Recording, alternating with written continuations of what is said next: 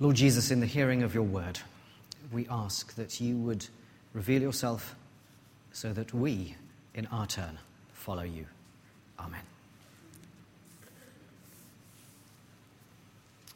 Well, I wonder what you will be doing this time tomorrow. Uh, during Lent, we'll be bringing back that kind of idea that we uh, uh, tried out some while ago, discovering what, uh, uh, as one another, we, we get up to when we're not in church on a Sunday. But today, I wonder what that's going to be for you work, family life, school, university, sleep. Uh, maybe you're on shift work, maybe you're on gym on a day at the gym on a day off or at half term. But Jesus and Simon, in the story we've just heard, meet each other, not in their uh, Sunday best, as it were, but on a working day. Jesus interrupts and invades Simon's working world. I wonder what, uh, what would happen if he did the same for you. There are certainly no layers around this working day with which Simon can protect himself. Perhaps why the change in him that we see is so wholehearted. Well, let's trace what happens through uh, the word and the wonder and the worship and the walking. Uh, casually, almost, Luke slips into uh, verse 1, into his account, that what the crowd was listening to was the Word of God. Hasn't said it before, but now he does.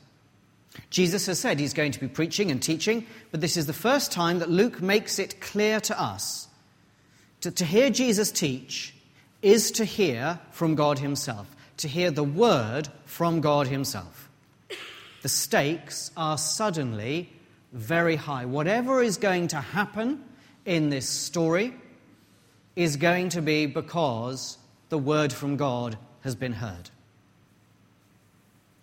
And then, in the, the moments of this story as they unroll, and it is almost as though Luke unrolls them for us, we pass from the word to the wonder.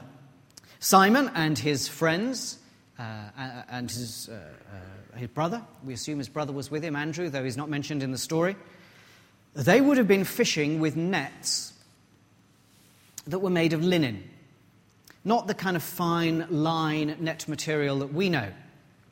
And linen nets are perfectly visible to fish during the day. It's why they never fished during the day. They fished at night so that the fish couldn't see the net. Simon knows his job. You don't fish the Sea of Galilee in the daytime. And they had already had a hard night's fishing without any luck. Well, this is the first in a uh, short group of three stories in which Jesus knows more than the experts do. Here in this story, uh, he knows that there are fish to be found uh, in a certain place out, out in the deep. In the next story that comes along, uh, he will heal a leper and say, Now I want you to go to show yourself to the priests, because the priests are the people that know everything about leprosy. They know who's clean, who's not clean, they can make the judgment. But again, he's the one who's actually healed the guy. He knows much more than the priests do. Then we'll have the story of Levi, the tax collector, with whom the Pharisees were deeply upset uh, because they knew uh, who was in and who was out. And this guy, Jesus, outrageously walks into uh, Levi's life and says that Levi is in.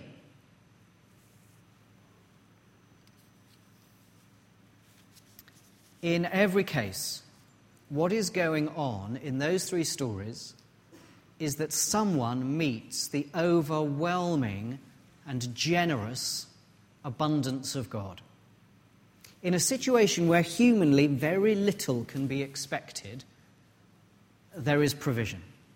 Simon and his friends catch nothing at night, but now they're overwhelmed, and the boats, uh, theirs and James and John's, are nearly sinking with fish. The wonder. And it's all too much for Simon. He reacts entirely unexpectedly for those who are reading the story because uh, what we've heard is a really nice story, isn't it?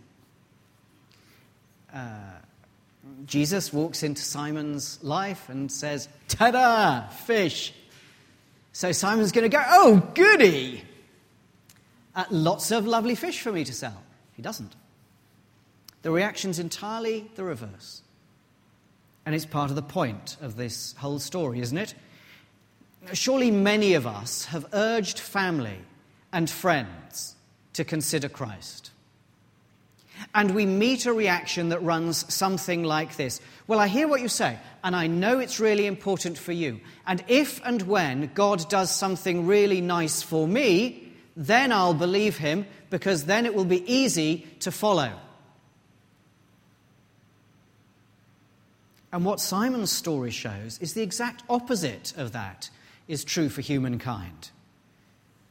When we encounter the living God in all his glory, the distinctive reaction is not, oh, how wonderful I must be with God, but an overwhelming sense of our own unworthiness that falls away from God. The text says, amazement seized him. So much so that Jesus has to say, don't be afraid, like the angels always have to say when they appear in Scripture. It's very much like the appearance in the temple in Isaiah chapter 6, where Isaiah, the prophet, the man of God, says, Woe to me, I am ruined, I am falling apart, I am dumb, because I have seen the Lord. That is, in fact, the typical reaction. There is no sense of, oh, isn't that, isn't that going to be lovely from now on? And so Simon says, Go away from me, sir. And that's how we know he's having an authentic experience. He's experiencing the overwhelming gap between God's goodness and our sinful nature. I'm a sinful man. And he falls at Jesus' feet in holy worship. Then comes Jesus' commission don't be afraid. He restores him. From now on, you'll be catching people. He commissions him. So they pull up the boats, they leave everything, and they walk after Jesus the work, the wonder, the worship, and the walking. Well, that theme of leaving everything is not incidental. Go to verse 28, outside what we had uh, today. What does Levi do when Jesus calls him? He gets up, he leaves everything. Well, what is it that they leave behind? In Luke's gospel, it's, it's nearly always, uh, it's always, it is always some form of security, and it's nearly always money, or the means of making money, uh, or two great boatloads of fish that represented a lot of money.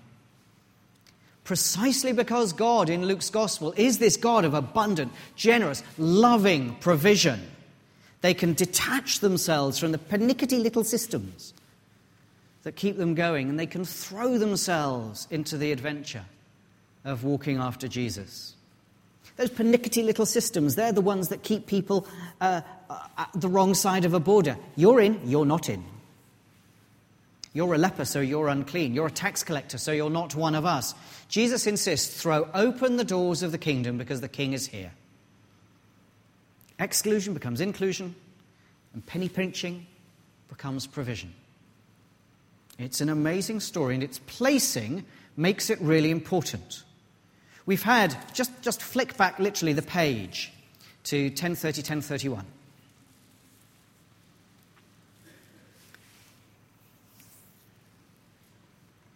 So we've had the early days, then we get the, the family uh, tree of Jesus, the end of chapter 3. Uh, chapter 4, the temptation, his rejection in his own hometown of Nazareth, a couple of local miracles, and then chapter 5 opens one day. And you sense from that one day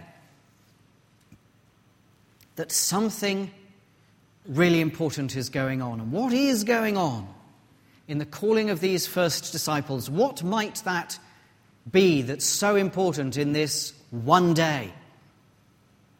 Well, it could be that last thing. They left everything. And that is always a puzzle for a preacher. What to do with it? See, it's not that difficult to throw at a congregation the question Have you left everything to follow Jesus? Have you? Really? Left everything? Have you left the career that you would otherwise be about on Monday morning? Have you walked away from your family obligations and trusted God with them? Have you taken to the streets to follow Jesus? No, of course you haven't, and neither have I. I follow Jesus, but I haven't walked away from everything else to do it. And it's certainly not because I'm an ordained minister. Please don't ever suppose that that's special, it's just a job. And God forbid that we ever assume that means any kind of automatic discipleship. On the contrary, I reckon that my own everything else, from which I might walk away, actually already bears the marks of God's generosity family, money, and you probably think the same. And so there is, in truth, still a little niggle in the back of my mind the whole world of Luke's gospel involves a day by day reliance upon this extraordinary providing God. And I've got a long way to go before I can say I know Him in all His provision. I know that every day I'm laying open to the possibility of fear and to the daily unbelief that God will provide. I know I can look back and say that He has done and He does. And please God, I get better at that faith and trusting Him. But Luke's gospel tells me how far I have to travel. And maybe it's the same for you, how far you have to travel towards an understanding of an overwhelming, astonishing generosity that trusts God and throws, throws us into a generous lifestyle by instinct. No penny pinching, no tight lipped, tight wadded anxiety. So I don't think whatever is going on is quite that. It might be leaving everything. But while that may be normal, I don't think it's at the heart of it. It's something else. I don't think it would be difficult to work up a model that says, in a very neat way, well, this is the beginning of Jesus' program. He's out there now. It's one day. It's recorded for us. This is when he's kind of going for it. It's the big picture. And we find that the word that Jesus speaks and the wonder that Jesus produces makes for a worship that Simon offers. They do here. And I suspect there is something typical going on. It's not Jesus' first encounter with Simon. In chapter 4, he's already healed Simon's mother in law. But Simon had been washing his net while Jesus was speaking, and no doubt was listening to what Jesus said. So he listened to the word, and he experienced the wonder, and it is turned to a recognition that he is a sinner and that Jesus carries about in the mark of a holy and sinless God. And there is something right about that, that worship that turns into a walking after Jesus.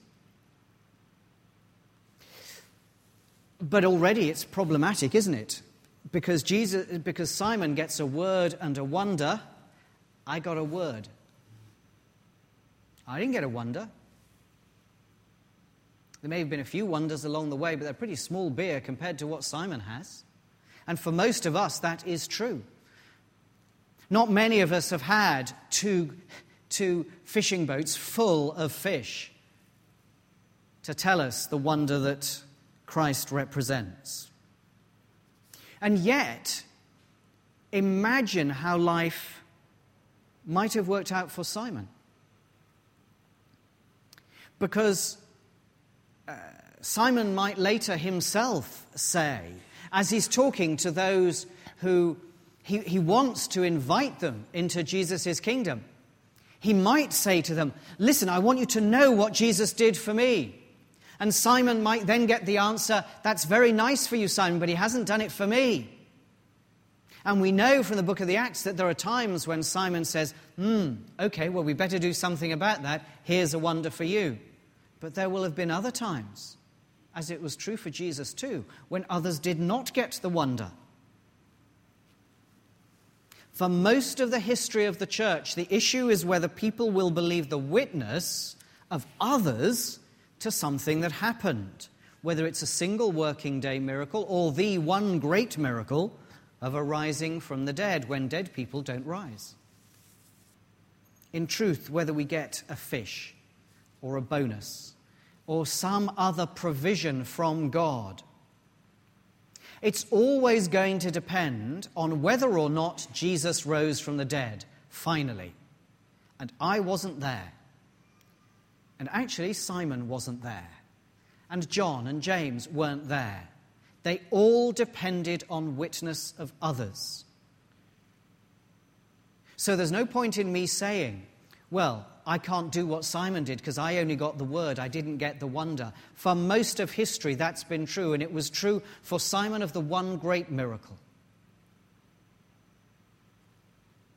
Well, there is something there then of word and wonder producing worship. So that e- even if it's translated now for me, it's word and witness to wonder producing worship. But it still bugged me. What is this story fundamentally about? Why is it here where it is? Why does it open with this one day? In the original, is it's and it came to pass. And, and something's mattering when it says, and it came to pass. It's so clearly a typical, programmatic account. But it seemed really hard to pick on what was the one thing that makes it normal, the one thing that connects Simon to me as a follower of Jesus. And then I found it. What unlocked the passage for me. The most important verse in this passage is not, I think, in this passage. It's actually in the end of the previous section. Jesus has had a remarkable reaction to his healings in his own local area, and he goes away to pray alone. But the people pursue him to keep the wonder worker uh, among them. And he says, chapter 4 and uh, verse uh, 43 I must preach the good news of the kingdom of God to the other towns also, because that is why I was sent. And we know what should happen after that. What we should hear of then is a healing in Bethsaida, a sermon in Capernaum, an exorcism in Tiberias. That's what should happen. If Jesus follows through on what he says, I must preach the good news. So, what seems to me extraordinary, and yet in hindsight oh so typical, is that the very first thing Jesus does after he says, I must preach, is to gather a team who will leave everything and follow him. God comes to earth and what does God come to earth do? He gathers a team. I, I find that astonishing. You're God. You don't need a team. And Jesus says, Yes, I do. Not because I need them, but because that's who I am. God comes to earth and invites you and me, who from this story are manifest sinners and far from Him, to join His team, to participate in what He Himself is doing, who uh, will leave everything as Jesus Himself has left heaven and follow a different path. The privilege of that is is simply extraordinary, isn't it? That the Almighty God of heaven and earth should come to, to his planet in the person of his Son to, to do a work, and in the process say, I want to do it with you. The privilege of that. But there's also the participation of it. We don't get to sit on the sidelines. We only have the option of participating. Jesus never says, um, uh, I've got three of you uh, to deal with in my surgery today. Um, two of you, okay, let's fix you. Uh, one of you, I'll fix you, but I want you to follow me. The other two, don't bother. You don't need to follow me. Here's a nice miracle. Never does it. If this God is to provide, if this God is to be abundant, if this God is to be loving, it will overflow. And when it overflows, it never leaves you not following.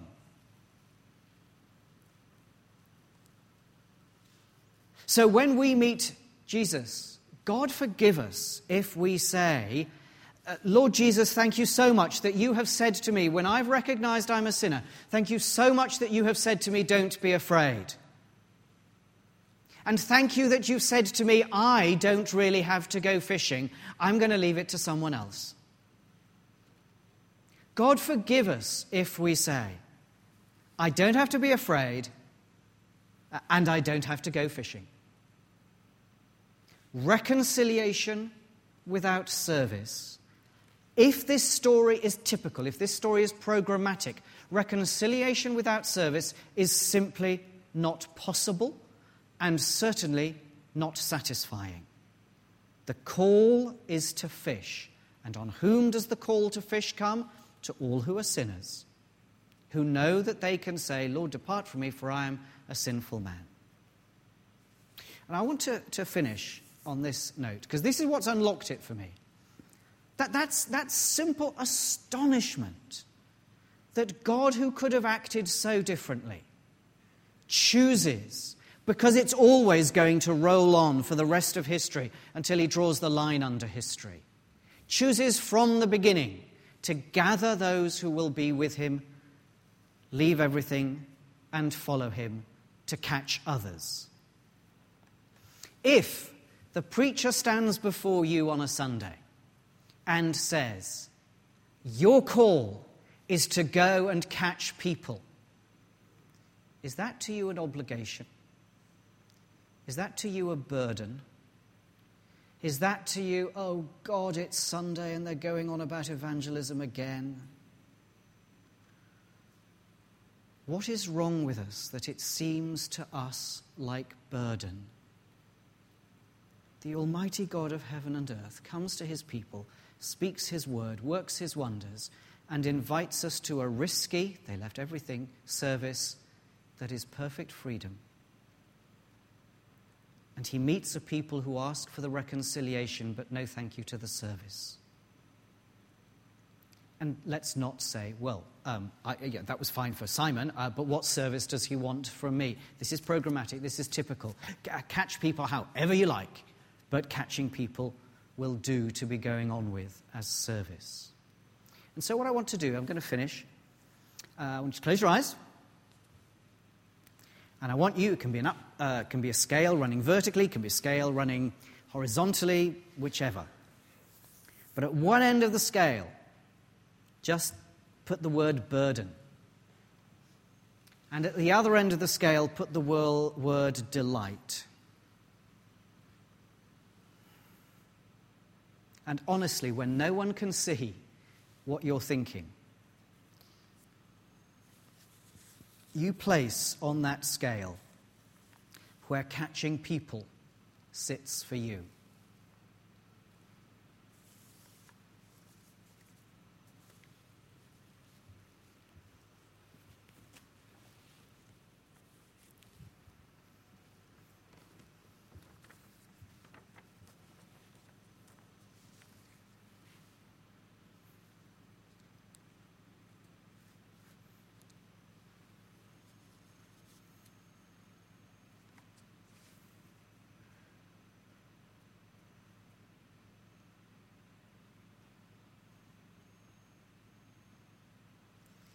And as you feel able, uh, tell someone where that has been.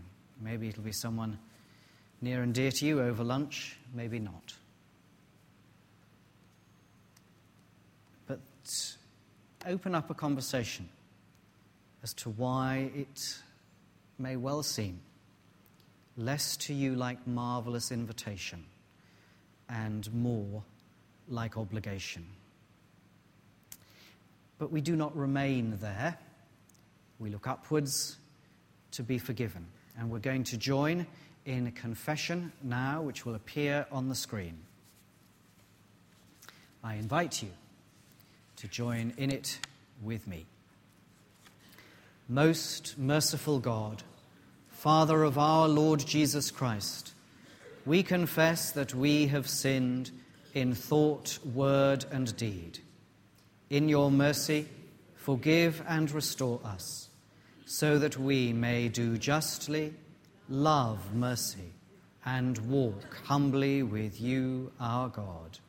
Amen. May the God of love and power forgive you and free you from your sins, heal and strengthen you by his Spirit, and raise you to new life in the following of Christ our Lord. Amen.